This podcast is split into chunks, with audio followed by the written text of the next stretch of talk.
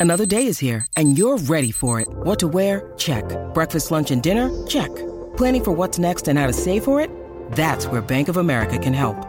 For your financial to-dos, Bank of America has experts ready to help get you closer to your goals. Get started at one of our local financial centers or 24-7 in our mobile banking app. Find a location near you at bankofamerica.com slash talk to us. What would you like the power to do? Mobile banking requires downloading the app and is only available for select devices. Message and data rates may apply. Bank of America and a member FDIC. When you need mealtime inspiration, it's worth shopping Kroger, where you'll find over 30,000 mouthwatering choices that excite your inner foodie. And no matter what tasty choice you make, you'll enjoy our everyday low prices, plus extra ways to save, like digital coupons worth over $600 each week. You can also save up to $1 off per gallon at the pump with fuel points. More savings and more inspiring flavors make shopping Kroger worth it every time. Kroger, fresh for everyone. Fuel restrictions apply. Welcome back to TV's Top 5, the Hollywood Reporters TV podcast. I'm Lesley Goldberg, West Coast TV editor, and I'm joined as usual by our chief TV critic and my partner in crime, Mr. Daniel Fienberg. What's shaking, Dan? It's all chaos, Lesley, all chaos. Yeah, there's a lot going on, and that also may explain why we are taking March 6th off. So, no new episode next week. Uh, we will be back March 13th. And yeah, I'm moving, so I, I need some time. busy, busy, busy, and that's without getting to all of the things breaking in the world of TV. Yeah, so let's get into headlines. Starting off, Amazon is teaming with Ava DuVernay and history making Star Wars director Victoria Mahoney to develop author Octavia Butler's space drama Dawn. The series, which Mahoney will write and direct, has received a script to series order from the streamer, meaning if the script comes in well, well, it gets a series pickup. This week in Netflix news, the streamer has handed out a fourth and final season for the Peabody nominated comedy Atypical, a show that I really enjoy and recommend if you haven't checked it out. We weren't able to have the showrunner on our podcast uh, for the third season, but hey, fourth season means there's another shot. Yes, and and this is actually we should note one of a, only a handful of shows at Netflix that will make it to season four. As we've noted multiple times, that the streamer does have a penchant for canceling things early in their run and before they become more financially expensive to produce. And Atypical is a big-hearted show that deserves to go out on whatever its own terms happen to be. Additionally, Netflix announced it will introduce top 10 lists of its most popular film and TV titles. And before you get too excited, it's a good thing to remember that these lists will be determined by subscribers who watch a whole two minutes of a TV show or movie. So, yeah, these lists are pretty meaningless. We are definitely moving the goalposts on what constitutes popularity bit by bit by bit. Over at Peacock, A&E and History have signed a big licensing deal with the upcoming NBC Universal owned streamer that will include library content for a lot of unscripted series. Among them, Storage Wars, Cold Case Files, and History scripted drama Project Blue Book, among others, will stream on Peacock as part of a larger licensing deal between the two companies.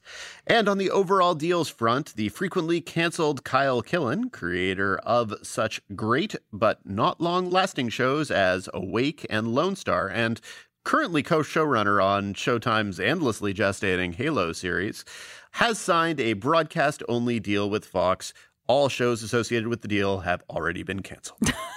well, I kid, I kid. Kyle Killen is extremely talented, and I would like for one of his shows to last more than a season. Lone Star Revival. Oh, wait, no, that's not If you just put, like, say, 911 in front of it, oh, wait, no, that's not a thing that can happen. Never yeah. mind.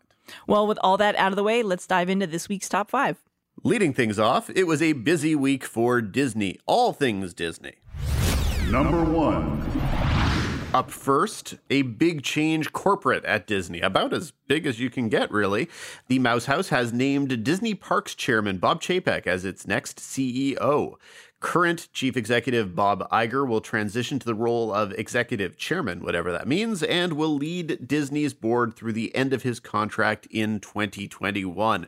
So, Lesley, up first, break down what this does or does not mean for TV fans. Well, it means Iger will now focus more in the immediate future on Disney's creative endeavors, including streamers Hulu and Disney Plus.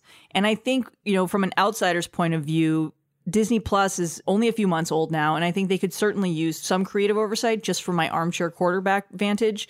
This week, news broke that a second show is moving from Disney Plus over to Hulu, and, and in this case, it's the Love Simon update, which is now called Love Victor.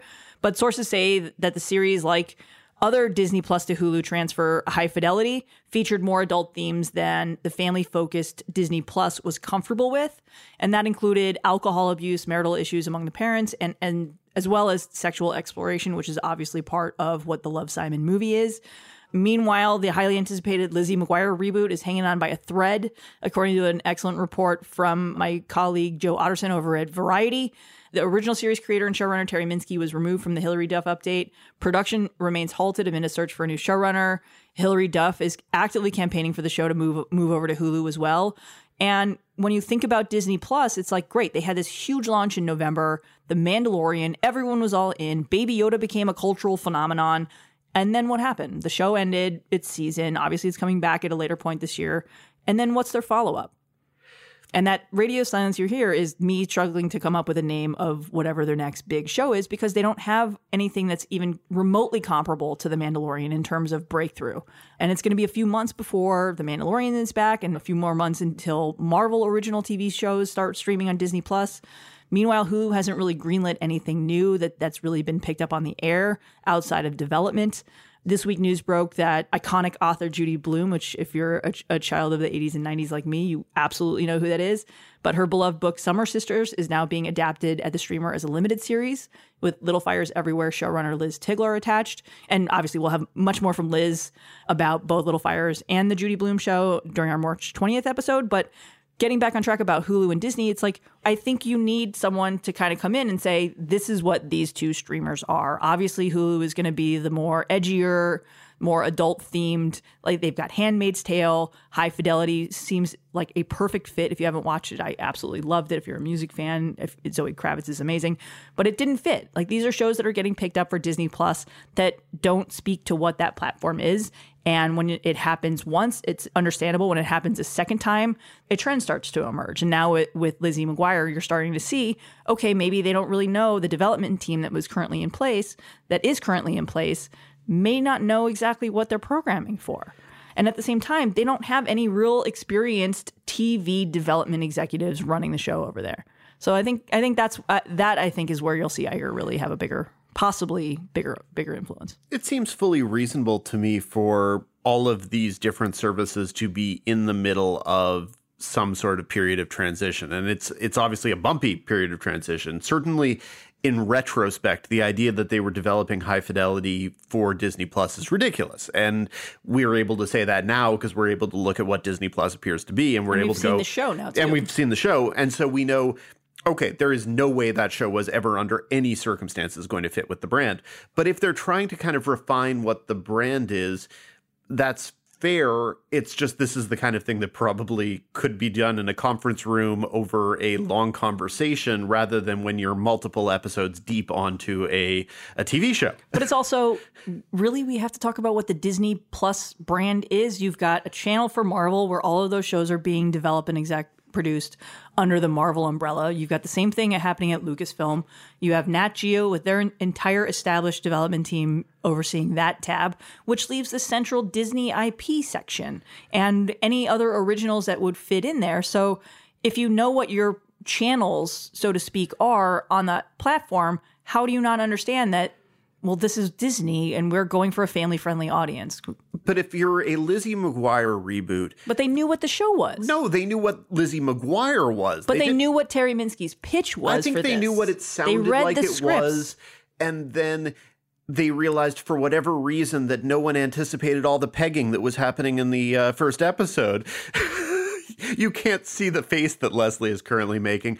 No, but it like it strikes me that basically if you pick it up what you think you're getting is kind of the Fuller House version of Lizzie McGuire. You think you're getting something that's exactly that's exactly the same tone that simply is slightly generationally different. It sounds as if what they actually decided they wanted to do was a here's Lizzie McGuire in her 30s in New York City. It sounds and like younger. It, it, sounds completely and totally like younger, which is excellent and still on TV Land as their last original. So, uh, but if they didn't fully immediately realize that what they were getting was an older skewing thing, I, I guess I understand that the Love Simon or thing, it's not even you know older skewing. I think it's it's a family friendly is what they're looking for. That's what they're looking for for originals. And then you've got obviously all the you know Mandalorian, which is a four quadrant viewing because you're going to have you know parents watching it with their kids, Star Wars lovers and Marvel lovers watching with their but kids. who would anticipate that Lizzie McGuire was not going to be family friendly? I think one of the things. but it's in it's in the log line. It, this is you know she's in her 30s navigating life, and this is more a, a more adult Lizzie McGuire show. I still understand why you would not immediately think that meant that it was actually going to be adult. I think there is a large gap between it's Lizzie McGuire a bit grown up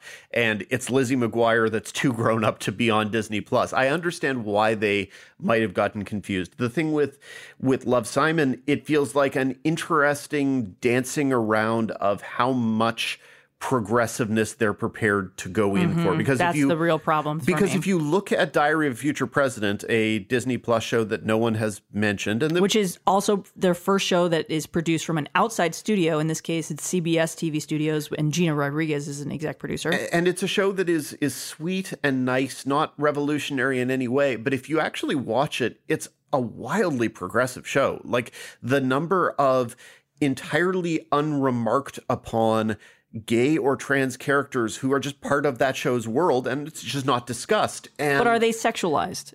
Um, like they're- they're, it's it's one thing to have a character who is LGBTQ plus. It's another thing to actually have them fully dimensional. No, well, I, I don't. I would not describe it as being undimensionalized, but they're supporting characters, and it's definitely treated as an okay. This is just the facts of you know. This is hey, look, her boss is gay. Hey, look, her boss is trans. But it's not actually showing relationships No, or struggles they- or, they're- or it- any facets of, of who they are besides sticking a label above their character name. But I don't think that they view it as sticking a label above it. I think they view it as being a here's the universe. We're painting with many different colors in this palette. And this is a, a part of the world, and we want people to understand this is a part of the world. Like, so to me, I viewed that as being a progressive step. The amount of simply not unremarked upon, but un I don't know, unexplored. That sounds bad also. I'm trying to find exactly the right word. Basically, it's well, unsexualized would probably be the simplest way. But then again, the straight characters aren't, you know, screwing on Diary of Future President either. yeah, it it's a very it's it feels like a YA show. it, it is totally a YA show. So to me, what they're doing is they're figuring out the gradations of what constitutes these different services. Yeah, and let's also not forget that Disney Plus was in development for months. I would almost say maybe even a year on a Muppets update, and that fell by the wayside. They did the same thing. They had this show called Book of Enchantment, which focused on all of the Disney villains. So it's think about ABC's Once Upon a Time, and then from the villain's point of view. And they did the same thing with that, where it was in development for months, and then the whole the bottom fell out, and they scrapped. I just don't think they want to have people thinking of Disney Plus as being as entirely and exclusively young skewing as I think suddenly they've now made people think it is. And I, maybe I- now that they've launched, they actually are getting some analytics on what people are watching, and they just greenlit another reboot of an old kids show. You know, so maybe they're learning what the service is as they go along, which totally is are. surprising considering you know what the service is when you sign up. It's all things Disney. It's all things Pixar. but to what degree is the target audience supposed to be basically, I don't know, eight to 12 year olds and, you know, their parent? Like, what it's is. it's family co-viewing, as in parents who love all of these properties watching with their kids and kids of you know kids of all ages. So if you've got a Marvel lover or a Star Wars lover, there's something for you there too. It's adult stuff. It's it's co-viewing. They want family co-viewing. Whereas I think the initial read on it was for everybody. So I, again, they're just figuring stuff out, and probably that will be something for the next overall Disney regime and all of the individual regimes at each individual streaming service, because there's going to be an awful lot of left hands not exactly knowing what the right hands are doing, and Yeah, and this see is how definitely a story that is evolving, and I'm sure there will be much more to come in this new regime. So we'll continue to monitor. Well, that takes us to two. our second topic. Up second, and this probably could have been up first, we have a little breaking news. This just in procedural king Dick Wolf has signed what sources say is a monstrous new five year overall deal that will see him stay at his longtime home of Universal Television, where he has spent the past 36 years. I'm going to repeat that again 36 years producing all things Law and Order, all things Chicago, among other things. Sources say that this is another nine figure deal for Wolf. And included in the pact are three season renewals for four NBC shows. So Chicago Med, Chicago PD, and Chicago Fire, all renewed for three more seasons. Law and Order SVU, already TV's longest running primetime scripted drama, also renewed for three more seasons, Dan. This is a big one. Phew. And when you factor in the three season renewal that we already expressed much confusion about for New Amsterdam that came at press tour, it's almost like everyone associated with NBC could just, you know, take some time off. Go but it's also beach. it's also stability, and that's what a lot of these networks are looking for. You know, when they know that they have something, they they want to keep it around. And look, the Chicago shows aren't going anywhere. NBC's made it a whole night of all three of them. Like SVU is not going anywhere. This is probably a, a, a larger sweeping deal with Mariska Hargitay to keep her around too. I mean, Dick Wolf is the cornerstone of not just NBC, but of Universal Television as a studio. It's funny. There were several years in a row where Law and Order SVU was almost the, always the last show to get picked up by NBC. Yeah, it's had a string of one season renewals. Yeah, which I don't know that anyone at those points was ever figuring it was truly, really on the bubble, like it was in danger. But it was still it consistently, way, yeah. it was one of the last decisions. And well, I guess now fans don't need to worry. Th- this has been one where you've been saying really for for months that this was the next domino to fall.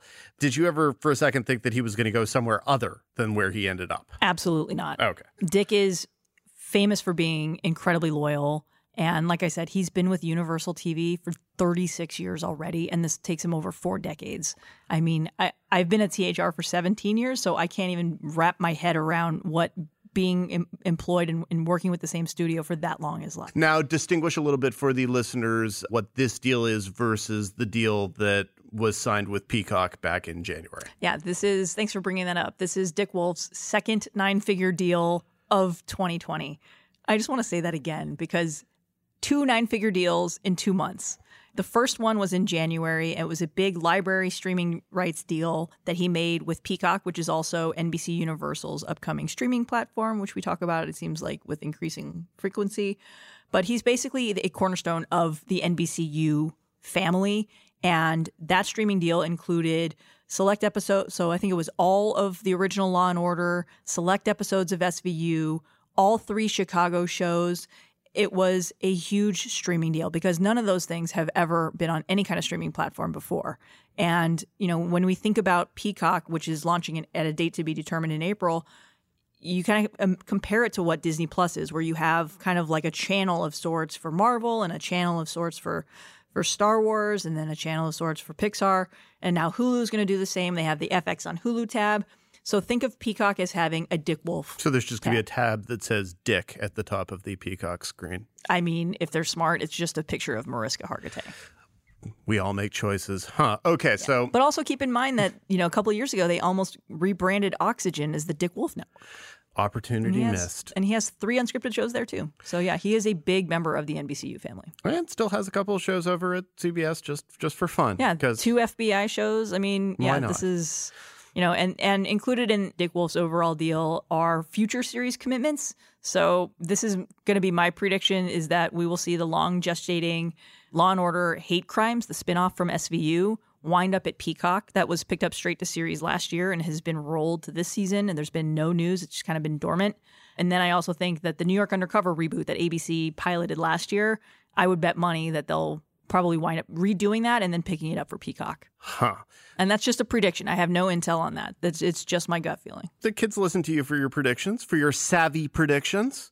So we've been going over, you know, we've, we've been talking a lot about the overall deal space for many, many months now. And it seems like every month or every few weeks, really, there's another nine figure deal that someone is signing that's ridiculous. And I almost always ask you, who the next dominoes to fall are. And for a long time, the answer was Seth MacFarlane, and he signed his own new overall deal. And also now Seth MacFarlane and Dick Wolf all in the same thing. And Dick Wolf was also an answer. So who's still left, or or is the marketplace dried up?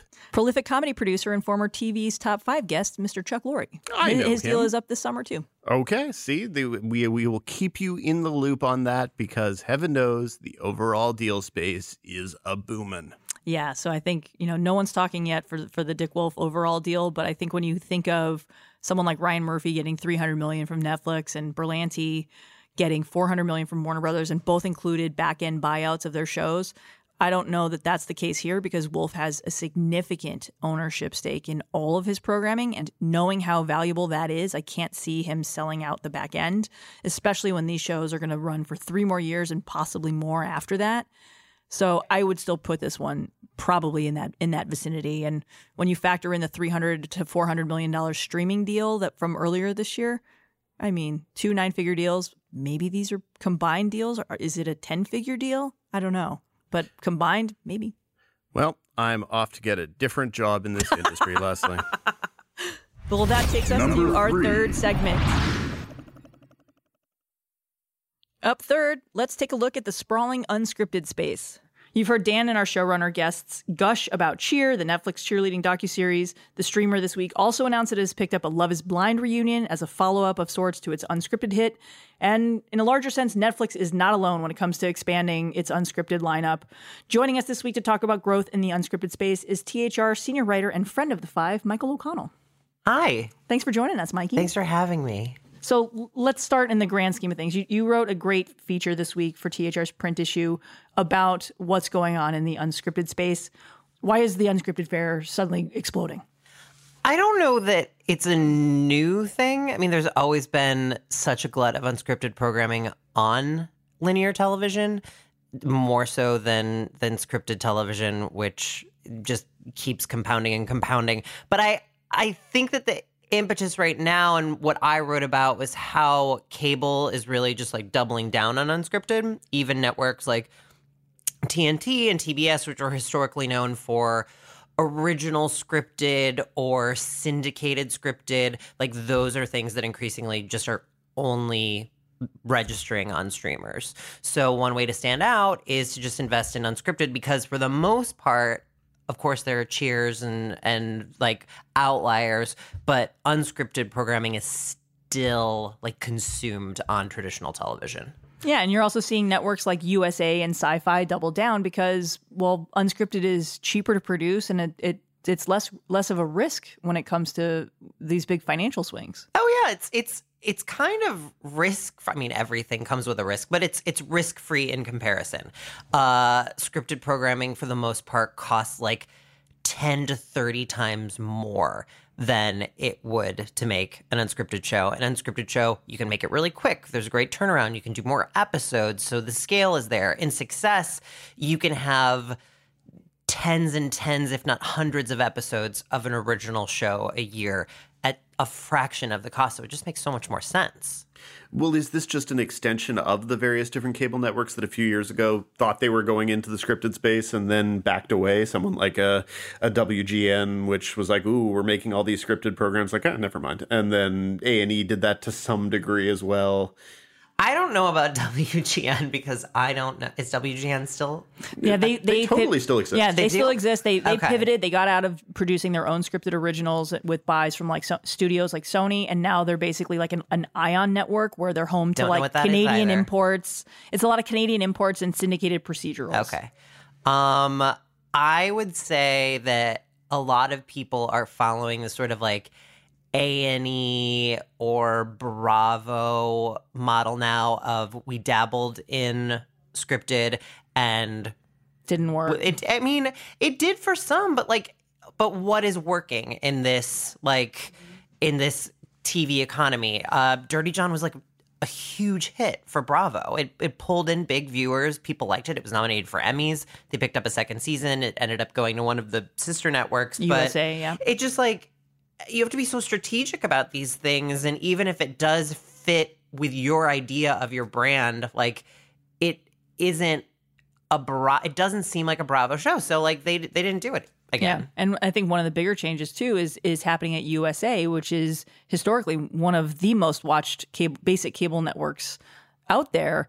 And they're you know they at one point had something like twelve scripted originals on their on their yearly schedule, and now I think they're down to maybe half of that, and they're using them as, as kind of tent poles. Like they have a you know this Evel Knievel show in the works with uh, Milo Ventimiglia starring, and it's and they're going to use that as like a launch pad for other like unscripted. They're, they're trying to like eventize they're scripted rather than just having it on multiple nights of the week. And this is part of the bigger shift that's happening as, you know, how do you tell what's a hit anymore? It's going to be really interesting to see what happens with USA and TNT as their respective companies focus more of their scripted budget on their streaming output because obviously Turner has does Turner exist anymore? No, it's even- Warner Media, Whatever, yeah. Warner Media. Um, I feel so old. Uh, Everything is changing so fast. that it's like, is there room for original drama on USA and TNT in five years? And I don't know if the answer to that is yes. Yeah, and you've already seen some of their originals from TNT and TBS move over to HBO Max. So Raised by Wolves is, was developed for years at TNT, and that's Stop making up shows. I'm not, I promise. And then Search Party is moving from TBS over to HBO Max. And I think this is, you know, I think these companies just want viewers in their ecosystem no matter what, whether it's, you know, like look at FX on Hulu. It's kind of the same Look at it, Mikey. Look at it. But like, but you have an FX show I don't like know Better Things. But you have like an FX show like Better Things that has a linear debut and then it's available literally the next morning on Hulu. So, Yeah. which means you're not going to repeat it anywhere, or which means you're not going to watch it on, you know, like, on on demand. I mean, it's just you just Disney wants people in there. But then, like, the counter argument to that is apparently people were watching Briar Patch reruns after WWE, so now they're putting that on Monday nights at 11 o'clock on USA, which is a real interesting strategy. But It's a very strange strategy, is what it is, and I don't know how to actually interpret what it says about. Is that just people anything. leaving their TV on That is- after that's wrestling always ends? my assumption on such things. Is that people falling asleep too? I imagine no falling asleep. I imagine you'd be so riled up after wrestling, you'd need to like come down with a little Rosario Dawson. Little yeah, there you Briar go. Briar Patch. Patch. yeah.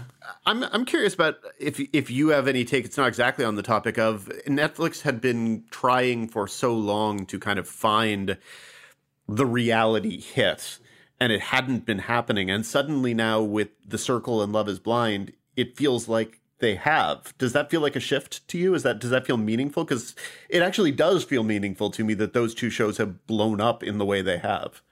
I don't think that that stuff. I mean, they were they were struggling to find that sort of like traditional sort of like I- would say like ta- ta- not tawdry, but Mike Darnell style is kind of what I would view this stuff as just being. like classy question mark reality. um, they've done classy period reality very well with Queer Eye and Cheer, which was a docu series and is definitely now going to be rebranded as a reality show because everyone won't shut up about it.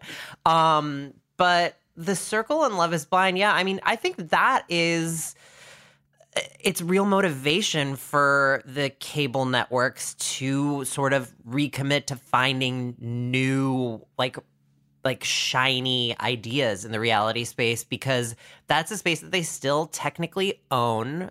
Like Netflix while it's had unscripted hits is known for scripted and just sort of binge watching and uh, of older libraries and and I think that seeing that sort of success on that level is definitely going to make everyone else sort of be like, oh, wait, no, that's our space. Yeah. But is it? I don't know. I don't think so. Yeah, definitely something that we'll continue to monitor as as things progress in this peak TV era where we can't really keep our heads Can on we straight. not say peak TV anymore? Do you have a I- preference? You have what to would give you me say an instead? No, I would just be like the current climate. The current climate. We, we need to name things. I know. I just well, let's just address it as the current climate. the current climate. Well, th- Yes. well, thank you for coming in to talk about the current climate. I am Mikey. always happy to talk about the current climate. we will talk more about the current climate when it's the future climate. Thanks, Mikey. Bye. This podcast is sponsored by Ramp. Are you the decision maker in your company? Consider this. For the first time in decades, there's a better option for a corporate card and spend management platform. Meet Ramp, the only corporate card and spend management system designed to help you spend less money so you can make more. Most corporate credit cards offer points as incentives, but those points amount to less than their worth in real cash value. Ramp's business cards offer you cash back, real money in your pocket. Plus, you control who spends what with each vendor. And Ramp software collects and verifies receipts automatically, which means you'll stop wasteful spending and close your books in hours instead of days. Businesses that use Ramp add up to 5% to their bottom line the first year. If you're a decision maker, adding Ramp could be one of the best decisions you've ever made. And now get $250 when you join Ramp for free. Just go to ramp.com slash easy. Ramp.com slash easy. R-A-M-P dot com slash easy. Cards issued by Sutton Bank and Celtic Bank members of DIC terms and conditions apply. Number four. This week's Showrunner Spotlight is part two of our terrific interview with Better Call Saul showrunners Vince Gilligan and Peter Gould. Part one was in our January 24th episode and focused on how the duo decided that this was the right time to end the Breaking Bad sequel. In part two, we dive into, well, the two part season five premiere, and Gilligan shares some news about what's next for him post Better Call Saul as you may guess from that description, if you haven't watched the first two episodes of the season, which premiered last week, consider this your spoiler warning because we really are going to discuss those two episodes. Thank you for joining us, Peter and Vince. Thank you for having us. It's great to be here. I'm so happy to see you, Lesley and Daniel. This is fun. This is fun to be here. I was going to say, don't don't tell us it's fun before we actually get into the podcast. Oh well, edit that part out later if I if, if it turns out to be miserable. Yeah. It's fun to be in a conference room in a hotel. I, I love it there. It's a nice hotel. Yes, it is. a nice hotel. Yeah. Well, I want to talk a little bit about the fifth season and specifically sort of starting with the with the premiere and the annual visit with Gene from Omaha, who I find I, I eagerly await that one time per year and kind of wish we get more with it. Going into watching the premiere, I was like, is there any chance that this is a stealth final season? That they're just not saying, but then the first episode, the Gene incident, it goes to a cliffhanger. It's like, okay, well, I guess we're not ending it here because you can't leave us there. What kind of thought goes into those sequences, knowing you have to build a story, but you have to build a story that you're probably not returning to for another 12 months or longer? By the way, I always find I, I love those black and white sequences so much. I think you could kind of skip the rest of the show. I just sort of I watch those. No. That was a joke. Cut that out. that, was a, that, was a, joke, but it fell flat. It. I'm fascinated by Gene. You know, it. You're asking a couple of different questions within that question. Uh, one of them is, you know, what do you think about with a with a cliffhanger that you know you're not getting back to right away, and also, you know, I think that what Vince taught me, what I learned from Breaking Bad, is to kind of just go ahead and and uh, and do the thing that you think you'll never be able to recover from or figure out because that's tomorrow's problem.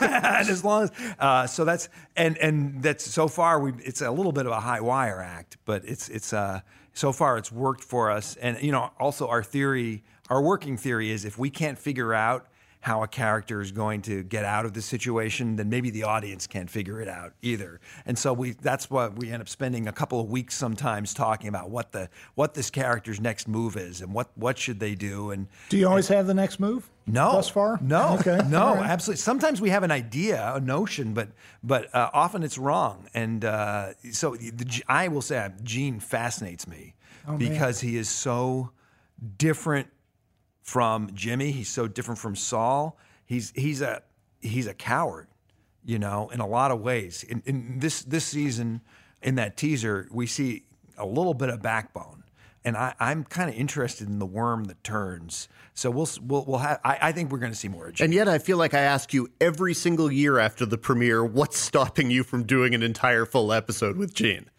You know, I mean, so what you're saying is final season. Anything could happen. Anything, right? could, anything could happen. Would it stay anything black and white? Would it be a whole season of black I, and white? I love black and white. I do too. Spin-off. I love black and white. Entire black and white spinoff. I'd like to. How black, awesome would that be? I, of I, all the technology yeah. that exists now, that's one thing that you don't see anyone doing. That would be cool. I like black and white. You know, and it's probably too late to do this. I like black and white widescreen. You know, oh, the black man, and white, yeah. black and white anamorphic is just there's something really magical about that. I don't know. Maybe it may be that we've uh, we've laid our cards down and said that uh, Gene's world is not anamorphic, but uh, I, I, I I love you're, that. You're love the that god in this That's universe. True. You can make it happen. That's true. We have anything. shot scenes. We did shoot a couple of scenes. Uh, I'm not even going to explain what anam- anamorphic is. This is. A, I think can, the list, I think the can, listeners both can, kind of know. They don't know what DVDs are anymore. You, you, mentioned that earlier. I'm not going to explain it, but we have actually shot a couple of scenes. There was a scene uh, actually in the previous season where the uh, the German workers are going into the uh, Superlab construction site for the first time with the lights going and across. we talked a lot about that. And We kept saying, you know, it should be like uh, 2001: A Space Odyssey. And Marshall Marshall Adams, our brilliant DP, says, "What does that mean to you?" What is? And we kept talking about it. And one of the things we talked about was the the highlights, the reflections, the uh, the way the way the way highlights uh, get shaped by the anamorphic lenses. And that so Marshall brought in anamorphic lenses for that one That was scene. awesome. I'd love to do that. I love uh, you know. you You're can tell- talking specifically Yes. in 2001 where the Yes. Tycho magnet, magnetic Exactly. anomaly is buried on Yes. the moon and they, they go down, TMA1. TMA1, they go down to the. Yes. Yeah. Yes. yes. We like we like that. and also in the the black and white scene, we get the the return of Robert Forster, which is which is just so beautiful and just so touching. And the second I hear you hear his voice on the phone, you know, y your heart just breaks. Yes. That's How special was it just to have had that opportunity to give him this send off in this way? You know, it was it was special. You know, we had no idea that we were going to lose him. We didn't You know, he we- was we- sick. We I, he didn't was, know he was sick. We, he was invited to the premiere and he never showed up. And we, I thought, oh my God, did somebody screw up along the way? And he didn't get his uh, he didn't get his invite. And then we found out a day or two after the premiere of, of El Camino that he was he was ill and, and, and his family he and his family had wanted very understandable wanted privacy. God, that was a, that was God, what a loss. It, I, I'll tell you some of my Robert Forster memories. Uh, one of the wonderful things about Breaking Bad towards the end, in the beginning, we would pitch characters with actors' names, and I won't. And then that actor would never end up playing the character. In this Humphrey case, Bogart. the disappear. in this case, the disappearer was always Robert Forster. So Robert Forster does this. Robert Forster, and lo and behold, I got to direct and write and direct the episode that he appeared. He only appeared in one episode of Breaking Bad.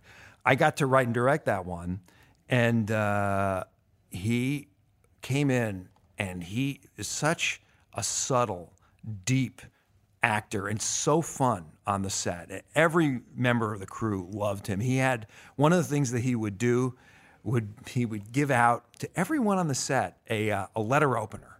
And that was one of his signatures. He would give you this Beautifully beautifully, gift wrapped. beautifully gift wrapped object, uh, letter opener. And once I remember saying to him, I, I, I got Bob, I got one, and he said, he said, take another. Uh, and he was just the most generous, uh, down to earth guy. And I think my proudest, one of my proudest moments of directing was uh, uh, there was a scene where um, he leaves Walter White in, in the up in New Hampshire, and he says something to the effect, "This is beautiful up here. You could you could enjoy." And I said to him, and this is even before we started shooting. I said, "You know, with this stuff, just take your time. You don't have to worry about about making this fast because it's television. Just take your as much time with this as you want." And he said something to me I'll never forget. He said, "You know, I've never had anyone give me that direction before, because usually uh, on the set you want to, you know, everybody's hustling, and sometimes you want to air things out. And man, he he and Brian made such a wonderful pair, and that was that was really a very special experience to get to work with him. And I, I know I know Vince feels the same way, and we had hoped to work with him a lot more. Oh yeah, no, no specific plans, but but I know it just seems to me we would have seen him again. I, I no that that really that was uh, yeah 2019 wasn't that great. Yeah, I'm glad it's over. I I, I, I miss him. He was. Uh, but I'm so glad he's in this first episode of Better Call Saul. It, it was it the timing could not have worked out better in terms of that because we had to reconstitute the uh, vacuum cleaner store for the movie, and luckily, thanks to Netflix, we had the money to do that. Otherwise, you know, uh, Peter would have figured something great out. He would have maybe had him on, uh, you know, maybe he- on camera, but not in that reconstituted vacuum cleaner store because that cost a fortune. He was just Yeah. going to be a voice, you know. When we broke the episode, and when when I wrote the first the first draft, that was really uh, you and Melissa uh, coming. It was all. Melissa. Yeah, No, I was. Uh, no, thank God for Melissa because she said, "Hey," and all we did on the on the on the on the movie was we were shooting the Alexa 65. Marshall Adams, who was the DP on the movie, did an amazing job. Uh, he and the, the camera assistants reformatted the. Uh, we were shooting uh, two three five to one widescreen, and then they just did some magic and turn it into 16 by 9 but we used the same camera for the movie and everything it was it was awesome it was fun I think it's almost more poignant that he doesn't end up helping Gene in that scene. That it's sort of he's there, Yeah. he's ready to do it, he makes the offer, albeit at double the price, but then he doesn't do the thing that he does, and that's sort of how we leave him. I think that's kind of heartbreaking on a different level as well. So Heart- heartbreaking, but for me as a fan, just because I had nothing to do with breaking that one, I just enjoyed it as a fan.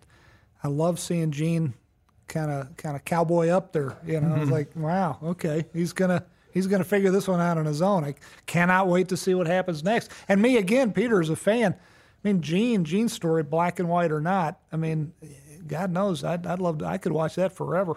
Well, we have that. Uh, you know, we talked about all of being boxed in by by all the things we've established. You know, with Gene, that's fresh territory. We can go. We can take. We Fresh can take powder. His, fresh powder. We can take that anywhere anywhere we want as long as as long as it's Omaha. you know, you, you mentioned you, hearing you talk about the storyline. It, it it just seems like there's you, so much more in this world. You know, I know you guys were asked during the panel about you know if there is going to be kind of this the Star Wars effect of Breaking Bad. How many more stories? Obviously, you just had El Camino, but when you think about it, do you want to close the door on that? Do you have other ideas? Do I you want to take a break and then kind of come back to it? I gave kind of an incomplete answer in the panel. I, uh, although it was all true what I said, but I, I, you know what? If I'm being really honest, as I can only be with the Hollywood Reporter, I'm at a point in my life where I'm worried that I can't do something new, can't come up with something new. So I'm working on something new now. I haven't told anybody about, it, not even my, my, my, my, my wife Holly. I'm working on something. I, I got to find out if I got something else in me. I don't want to, as I love Breaking Bad and Better Call Saul, the biggest blessings of my life, my professional life, and I, I'm lucky to have them. And if it all ended tonight, I'd be, I mean, the luckiest guy in the world. But I want to, if I'm going to keep working, I want to make sure that I can do something else. I have something else in me. So I got to do something else first. And I'm hoping I'll do something else. And uh, I mean, I, I, I tell you what else I want to do. I want to be in the writer's room selfishly for season six. I want to spend some more time in the, writer's room. Peter and the writers don't need me in the least, but I, I want to, and I intend to spend some more time in the writer's room just, just so I could say I was there when this, when this thing, uh, you know, greased the landing. But, uh, but I also want to find out if I got something else in me. Having said that, if I could prove that to myself, then maybe someday see what else we have with uh, what else we could do with Breaking Bad. Because there is, I mean, any of these actors, for instance, could have a show built around them or a movie built around them. They're that, they're all that good. Uh, and I'd love to see what happened, you know, with you know years from now, uh, you know, like maybe he's living. Who knows? I mean, I'd, what what what's uh, you know Jesse Pinkman? Uh, what, what's his life up in Alaska look like? But I I wouldn't know where to begin to do that until I see what happens with uh, with Jimmy McGill, and I got to wait for Peter and the writers to come up with that. So I wouldn't I wouldn't know where to. That's a very long-winded answer, but I I, I, I I love Breaking Bad. I love Better Call Saul. I'm proud as I can be of them. Feel lucky to have them in my life, but I'd like to I'd like to do something else first before I would ever revisit it again. Can you say anything about what the new project that you're working on is? Absolutely nothing. My, my wife would kill me. She's she's been seeing me uh, lurking around in our home in my home office writing away, and every time she comes in, I close the laptop screen because I because she's she says, "What are you, you gonna tell me anything?" I said, "Nope, not a thing." But uh, just, and and for no reason other than I'm just very superstitious. I, I figure if I I've, I've had times in my life I was excited about something and I started to pitch them to someone, and for a nanosecond you see in their eyes, it's like you're the best poker player in the world when you're pitching something to someone because you're so vulnerable. You, you see something in their eyes for a fraction of a second of like either I don't get it or that doesn't sound so great or gee, I really wonder what I should make myself for dinner tonight. You know, then you're like, oh man, that, I, I, it's better to keep it to myself until I have something on paper. How about you, Peter, on the other stories that you're aching to tell outside of this world, or do you have more stories in this, this world, world. that you're aching to tell? You know, uh, it's going to be very tough for me to move on from this. Uh, this has been this has been the story of my professional life. Uh, I mean, I've had a I've been lucky to do other things, but nothing nothing. Uh, I, I I feel like I really learned as a writer, as a producer, as a director, as a filmmaker on Breaking Bad and Better Call Saul. Having said that, what I want to do is finish this and finish it right, and then see what see what happens. I think what I think the danger of thinking about what comes next right now is that we might want to keep something open. and I remember even when we were on uh, Breaking Bad, we had talked about doing a Saul show, but we would sometimes say, well, if we kill Saul, Saul could have Saul Goodman could have died during Breaking Bad. Absolutely. And and if it had been the right thing to do for Breaking Bad, for Walter White's journey to kill Saul Goodman, and boy, I could could it could have happened, we wouldn't be here talking about Better Call Saul. We have to do what's right for this piece and then see where where we're left. So I really think it's it's um, I, I I know that's anathema to uh, probably the way you know franchise thinking you have to think if you're if you're working in a franchise of some kind. But we've never I don't know I, I've never thought of this as a franchise or as a um, and maybe that's that's that's sad for me. That's he- much more healthy. no, that's the way to do it. I not, know, not but think of it. As I'm never going to own a boat, Vince. Uh, that's, that's- own a so- boat? Yeah, so it's, uh, so that's that's my that's my, make sure you own a So boat. anyway, the uh, you know we're just following this. We're lucky enough to have the freedom to just follow this where it takes us. And I always lo- love looking ahead at various episodes and seeing how many of the familiar names are always there. Seeing, okay, there's going to be a, a Tommy Schnauz episode. Look at Gordon Smith moving up. I see he's directing this season. Yes. He killed it. Yes. Oh, and you know who else directed? Melissa Bernstein. Melissa Bernstein. Melissa Bernstein crushed it. Yeah, And pissed also me Vince- off because she she was doing a regular job while she was directing. She's really pissed me off. She's superhuman. She is. Uh, and Vince Vince directed an episode too, which hardest single thing I've ever directed, including the movie. And I'm not I'm not saying that for effect. It's it was it was hard. I want to. I do want. I do want to ask about that, and I guess I can skip ahead in the questions because I did a panel with Bob, and it was right after he came back from episode eight, and obviously he wouldn't tell me what had taken place. Was he but- sunburned? But, all he wanted to say was that it was the hardest thing that he had ever It was done. fucking rough, man. I What what can you tease? And it sounded like it took far longer than most typical episodes. What Peter can you Gould tease? is trying to kill us all. I, I'll tell you, um, I had in my heart. Uh, I don't know if we even talked about it that much, but when we started the show, I thought maybe we did. I, I had a feeling of what the show might be, and it the show turned out very different from what we started out from. But having said that, I think episode eight is like of this season is the answer to what what I was hoping for when we started. Uh, the show is so different, and I, I we could not have gotten there a better way. I'm so proud of everything we've done. I think the way this season flows, and it's it's episode eight. The great thing about the episode, in addition to the fact that it's a very special piece of filmmaking, is that it fits perfectly. It's not some. It's not a thing into itself. It's it fits perfectly into this series of ten episodes, and it just it just what happens in it uh, happened to be difficult to film. Uh, so that's that's a, uh, I don't know I don't know what else to say about that except that you know it's and yeah having Gordon come and that's you know that's the other thing you asked about um, wanting to do more Breaking Bad, Better Call Saul, El Camino. That's the really hard thing to give up is this really spectacular group of people. And I said, you know, all through the the crew, the producers, and uh, you know the writers' room. Um, and I, I think we've got dream team in the writers' room and everywhere else. Uh, but the you know that's and when we're when it's gone, every single one of those people is going to go off and create shows that is they're going to kick kick our asses. And I can't wait to see what they do. And hopefully, hopefully they'll uh, they'll hire us now and then. that would be good. Yeah. I'm gonna need a job. You know, you mentioned during the panel that there will be some familiar faces from Breaking Bad coming back in season five, but uh, for season six, you know, do you have to have Brian and Aaron back? I'm I'm only speaking. I'm Peter's in Peter's in charge. I'm only speaking as a fan. I don't think you have to. I really don't as a fan. I would, you know, I'd like to. I'd like to see that, but I don't think you have to. I don't think it's a requirement because this show is its own thing. It stands on its own more than I ever thought it would. And I think that'd be a cherry on top of the sundae, but you don't have to put a cherry on top of your sundae. The sundae still tastes pretty good without a cherry. I don't even like the cherry.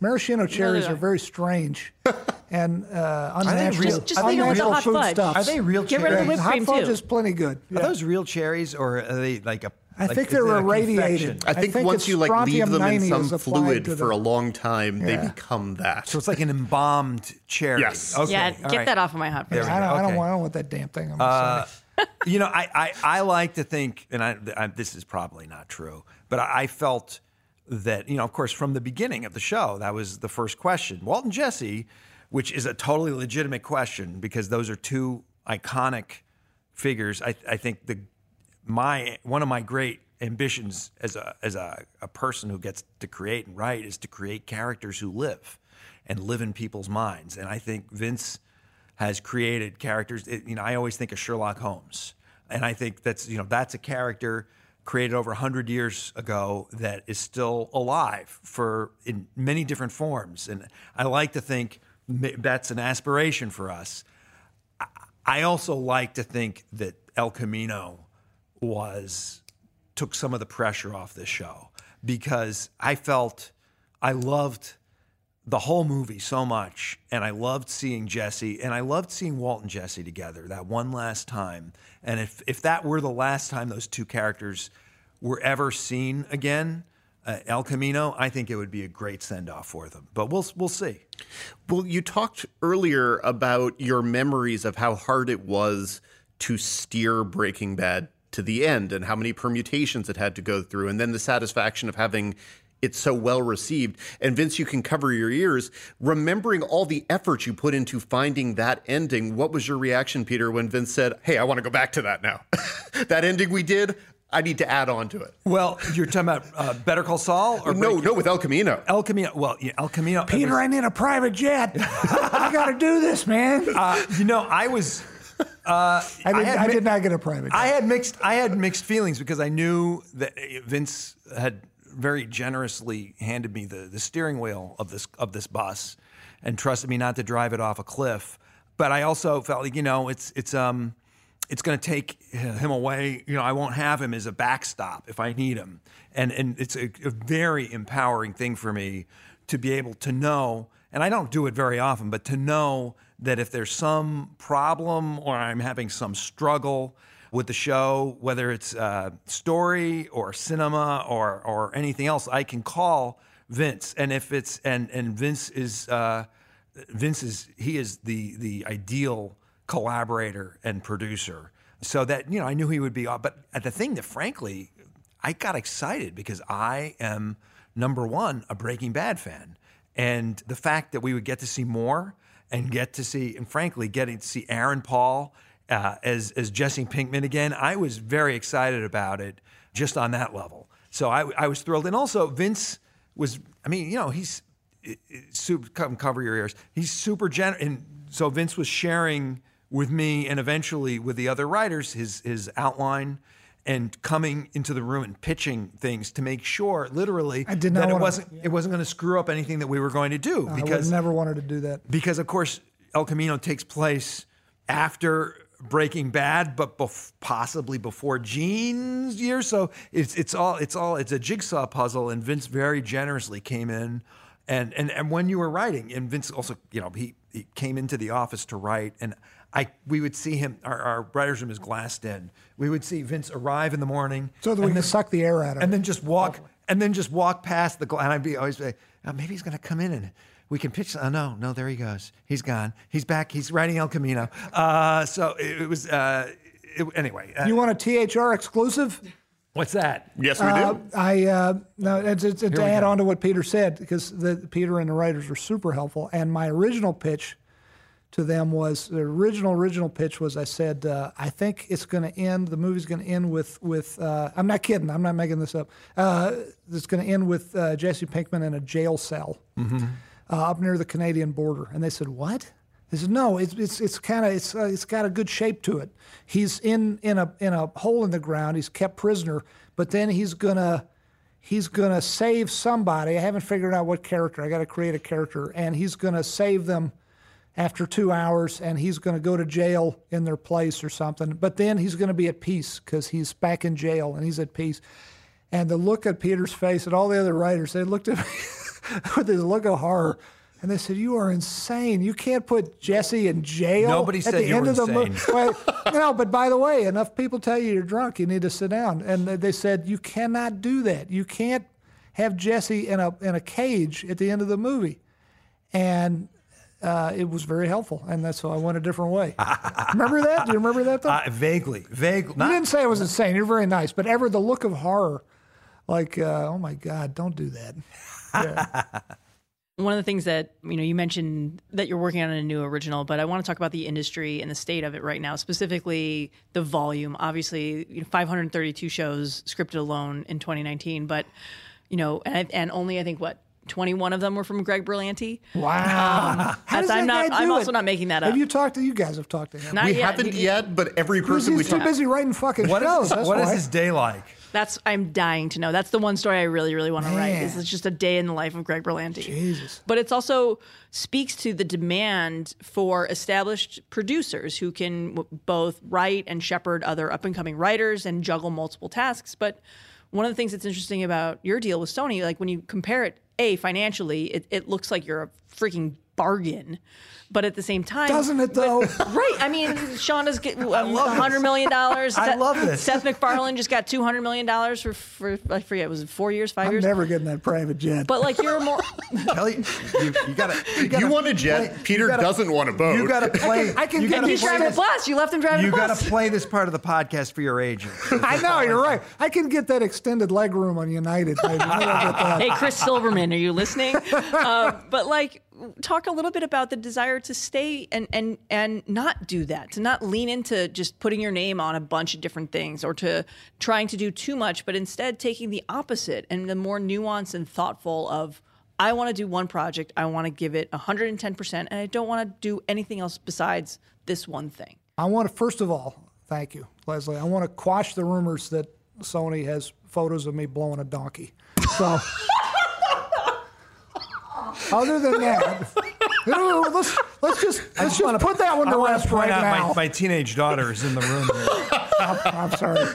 I'm sorry, Fiona. Uh, let's put that to, to, to bed right now. Other than that, Phew, I'm glad we got that out of the way. By the way, there's also an AMC uh, publicist here, the, my wonderful friend Olivia, who I've worked with, and I've never seen her lose her shit the way she's losing it now. There are a lot of people with red faces in the room at this exact moment. no, you know, I got the best agent in the world. I'm, I'm not just saying that because I've known this guy 30 years. He's, he's my buddy, uh, Chris Silverman. I knew him when he was my first agent's assistant. And he's the guy that got me into TV more than anybody else. He was the one who said to me when I was living in Powhatan County, Virginia, he said, You, you might want to try TV because I was writing movies at the time and, and not having a whole lot of success. But the, why, the reason he's the best agent in the world is because he knows me very well. And when I say to him, I don't know how to be a multitasker, I don't know how to be a Greg Berlanti or a J.J. Abrams. It's not that it's not for lack of interest or desire. I just don't know how to do it. I, I'm more of a hands. I'm, I'm not. I don't know anything about the way these gentlemen, for instance, just using them as examples, do their do their job. But I I, I just like to be a part of something, and in a, in a way that would not allow me personally to go off and shepherd many things at once. And there's agents who really just hammer on you, say, "Come on, man, I can make you a deal. I can. I mean, look how much Ryan Murphy's getting. Look how much. I mean, Chris negotiated Shonda's deal. And did a wonderful job of it. And but she deserves it. And she. And by the way, these people do operate at a, at a higher level than I do. They are able to give a great deal of mental and creative energy to various shows all at once or simultaneously, you know, all going on at the same. They, you know, as jugglers, they, they can juggle seven or eight balls. I, I can, I can't even juggle three. I, I, I do one thing at a time, and I much prefer the deal that I have where people aren't paying me. There are. I'm already. Listen, anyone in this business gets paid more than they deserve. Period. I mean, just like compared to what a firefighter, a teacher, you know, a farmer, a police officer. Journalist. journalist, journalist. Yeah, I'm sorry. You can edit that in first. Put that in first. but I mean, we're all grossly overpaid. But I mean, uh, I take uh, the deal I have. I'm very happy with because what it comes with is nobody calling me every day and breathing down my neck saying, "You got to. We got this thing you want to oversee. What is it? Well, it's a." Whatever it is, it's like something I wouldn't It's a, even. it's a reboot of Saved by the Bell. Well, whatever it is, if it's if someone you get to a point, I would think, and I, again, I can't speak for any of these other folks. They they got to figure it out better than I do. But I don't want to be at a place where I get a call from the people who are paying me an uh, a obscene amount of money versus a ridiculous amount of money, jump up to an obscene amount of money, and they say to me, okay, we, we're paying you, by the way, as you recall, an obscene amount of money, and therefore we want you to shepherd this show to completion. I say, well, I wouldn't even watch that fucking show. Why do I gotta, you know, just so you have to pay me, you know, just to watch this thing. So I, you know, it's like it's it's. I'd rather uh, do my own thing and not not get pressure from the man, and fly, you know, with the extended legroom on United. That, that, that's better than than the alternative for me. And I'm sure we could talk all day, but I'm sensing that we might be running out of time. So we want to get to our sort of last question, which we always just like to ask everyone. What are you guys watching on TV? What are you enjoying? You watch more than I do. I I am so old school. I watch so much MeTV, old episodes of Columbo. That's like that's all I live for, man. What what are you watching these days? We watch a lot of comedy over and over again. We watch I think you should leave. I've probably watched every episode of I think you should leave probably eight or nine times at this point. Toast of London. Toast, I've, Toast of London. I've watched absolutely. that. We've I watched love that. We've watched that. I've been watching uh, Rick and Morty. Rick and Morty's Uh, awesome. And uh, that is one of the smartest shows on TV. Yeah, Rick and Morty. That is Morty's an excellent. great. That is an excellent show. It feels And like there's then, like uh, 15 jokes in every scene, like Well, 15 or 20 jokes in every scene. that every. guy every is smart. oh Yeah, god, there's I worked for him. it's so dense. Oh yeah. for Dan Harmon. I, I was in an episode of as an actor. I was Of in an episode of Community. That was fun. I worked with Jonathan Jonathan Banks, coach me. He was in the episode too, but not in my scene. Yeah, we, we, I learned something about uh, having you in as an actor is that it, it, your your Does it your makes everything better? Your performance is much better when you're holding you're holding a gun of some Oh, kind. oh, oh, yeah, well, yeah, you, that's a you wave given. around you wave around that That's gun. every and that- actor. I can see you really getting into that. The other the other, also I have to say unbelievable uh, was I just loved that. That Is was- that the one that's going to beat me at both the DGAs and the, and the, uh, and well, the WGAs? I'm not going to say I'm. I don't. Who knows? Uh, Chernobyl. Chernobyl was Chernobyl awesome. was wonderful. Chernobyl was amazing. Yeah, there's, oh, so yeah. there's there's a lot of That's a good there's a guy. lot of there's a lot of amazing work uh, going on, and, and you know it's it's uh, it's one of the tragedies that we don't get to take watch watch as much of it as, as I'd like to. But uh, I love that Matt Berry. yeah, oh god, on he's- the Toast Matt Alone. Berry is Yes! so. Yes. Uh, yes, I got to meet Yes. him. We got to meet him. Did you meet he- him? He was at an AMC Emmy party, and uh, he is he is a nice guy. He's also a musician, a singer. He that guy is that guy is incredible. Does he talk like that in real life? No, well, not. He, that's in character, I think. I wish got I the could. best I wish I could. I wish I could talk like that. I could. I would. Man, I wish I had that voice. Oh man. Toast yeah. to London. Toast to London. Toast to London. Well, thank you guys so much for joining us in the podcast this week. This was fun. Thank you so much. This Now is we amazing. can say. Now we can say it was fun. Absolutely. now you can say it was It fun. actually Full circle. was fun. Now it's it was good, not yeah. false It was fun. advertising. Better Call Saul's fifth season airs Mondays on AMC. Number five. As usual, we wrap things up with the Critics Corner. Launching this week are AMC's Dispatches from Elsewhere, starring Jason Segel. And it's a big week over on FX with the launches of Breeders and Dave and Devs, with the latter, of course, launching on FX on Hulu, plus the new season of Better Things. And of course, rounding out the week, there is, of course, another Netflix show. It's called I Am Not Okay With This. Dan, what you got? Well, it's funny you you when we talked about Hulu and sort of what they have coming up and what they don't have coming up uh, in the Disney segment, we didn't mention that a lot of what that brand is becoming is to some degree the home of FX on Hulu, even if it's just a tab. And boy, FX has a crazy week coming up. FX is just blowing things up all over the place. Better Things has been in my top 10 each of the past two years, and I can certainly easily imagine it being back there again. Pamela Adlon's dramedy, dramatic comedy, comedy drama is really one of the best shows on TV. It is funny at times, it's heart wrenching at times, and it is made with such care and attention to detail. I've seen six episodes of the new season, and it's just generally terrific. And that feels like a fine place to tease that we're going to have Pamela Adlon on our podcast in two weeks. Remember, we're skipping next week. And she gives lots of great insights into her creative process. At some point, someone who gives awards is going to notice that she's one of the best directors on TV. Yeah, additional, she also talks about a great episode coming up this season in which the C word is muttered a whopping 16 times. Oh, it's So not look out for muttered. It is said out loud and proud. Proud. So- yes, it's a great scene. And it's a great interview where we say the C word an awful lot of times, perhaps more than we've ever said it before on this podcast, which is to say some. Some.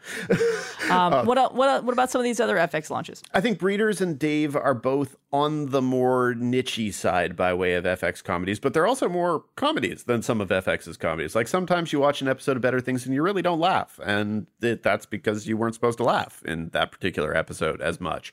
Um, I think that with Dave, a lot of one's ability to tolerate it is going to come down to whether or not you find the main character. Some people will know him as YouTube rapper Little Dicky. If you find him amusing, if you do not, you will not like that show. I can say that with pretty great confidence. It comes down a lot to the personality of the main character, who is intentionally and perhaps occasionally unintentionally self absorbed and a little annoying but that's where some of the humor is. And with breeders, it's going to come down to how you feel about sort of cringeworthy parental comedy. And again, some people are going to find that very, very relatable. And, And I that's a great cast, though. it's a fantastic cast. Uh, what is it? It's Martin Freeman, Daisy Haggerty, other people, and our colleague Inkoo Kang, who guested on last week's podcast, reviewed it for us. I reviewed Devs, which is yet another show that is going to be some people's jam completely and other people's not. It is created by Alex Garland, and it is very much in the vein of Alex Garland's two writing directing features, Ex Machina and Annihilation. He wrote all eight episodes and directed all eight episodes, and it is at times entrancing and hypnotic and an utterly singular vision. I found the ending a little bit underwhelming, and I don't want to say I was disappointed by it, but it hasn't sat with me of, as being of the same quality as the rest of the show. So it's still worth watching, and I think people who know Alex Garland's sensibility will know if it's a show for them. It is it is sci-fi of a high-minded sort and it's beautifully made and a lot of the acting is very interesting and very good and And Nick Offerman playing a role that is very, very different from Ron Swanson. yes it is a very dramatic turn from nick offerman and proves that he's utterly capable of doing that not that anyone should have had any doubts um, because he was also great in his season of fargo and is really just a very good actor Regarding other things this week, you mentioned I'm Not Okay with This. It is from several of the people involved in the great, great End of the Bleeping World. And it does a lot of the same things well in looking at teenage discontent and outsider status. Uh, Sophia Lillis, who's basically played younger versions of a lot of great redheaded actresses over the years. She was young Amy Adams in Sharp Objects on HBO. She was young Jessica Chastain, or rather, Jessica Chastain became older Sophia Lillis in the second chapter of It, because let's be real, Sophia Lillis started the role. And she's really good. The show has a superpowered twist in the same vein as something like Carrie, where puberty is used as a vehicle for symbolic superpowers. That part of the show didn't really interest me in the slightest, but I thought that the general coming of age stuff was very appealing. It's only seven episodes. They go by very, very fast. A couple of them, I think, are under 20 minutes. I think the longest of them is 27 minutes it's the easiest binge you can do this weekend and i think a lot of people will like it a lot of people will be like boy i would like to see more of those superpowered things and where the first season ends up netflix pretty much has to order a second season like now and i think the second season will clearly be more superpowery so you'll get what you want eventually and the last thing i want to mention is netflix has its first African original, Queen Sono, coming out on Friday. And it's a little bit like a South African version of Alias. Uh, it's not quite on that level, but it's one of those. And we talked about this either last week or the week before all of Netflix's international acquisitions and how Netflix has served as a pipeline for all of these international properties that are in established and familiar genres and kind of introduce viewers to other nationalities, languages, cultures if they happen to want to click on it. Queen Sono is a very good example of that. It's very specific. It is shot all around Africa. It looks distinctive. Characters speak a dozen different languages. And it's very interesting in that respect. It has large flaws in places, namely relating to its budget. It it looks and feels fairly cheap in places, and in the action scenes, that really does become a drawback in places. But I, I found it fresh enough and interesting enough that I, I hope people check it out because again, it's one of the good things that Netflix does is open up all of these uh, platforms to international audiences and opening up American audiences to international formats. So Queen Sono premieres on Friday on Netflix, and yeah, that's a lot of TV. Yeah, well, that feels like a good place to wrap things up. Thank you for listening to TV's Top 5, the Hollywood Reporters TV podcast. We'll be back March 13th when we'll be joined by the always great Pamela Adlon to discuss the new season of her FX comedy, Better Things. Until then, I'm sure you've missed one of our earlier podcasts. Take a few minutes to go back and listen to it. I mean, for heaven's sakes, everyone should be a completist, and I'm sure we've done some great interviews you haven't listened to. As a reminder, our February 21st episode featured a great interview with Hunter's showrunner David Weil, talking all about the backlash and controversy that, of course, happened after the interview, but he discussed a lot of the themes that a lot of these groups are finding objectionable. And then, of course, there is always part one of, of Vince and Peter, as we mentioned in January. And yeah, there's a lot going on, Dan. Until then, be sure to subscribe on all of your various podcasting platforms. Uh, if you like us, rate us if you really like us. Write a little review you think it helps spread the word of mouth. You can always come say hi to us on Twitter, where we are there to listen to your questions, comments, concerns, and in the case of last week, your recommendations on ways to keep up with our television viewing using various different services, including Trakt, apparently, T R A K T. Lots of people wanted to recommend that one. If you have questions for future mailbags, you can reach us at TV's Top 5 at THR.com. That's TV's Top 5, the number 5 at THR.com. Until two weeks from now, Lesley. Until then, Dan.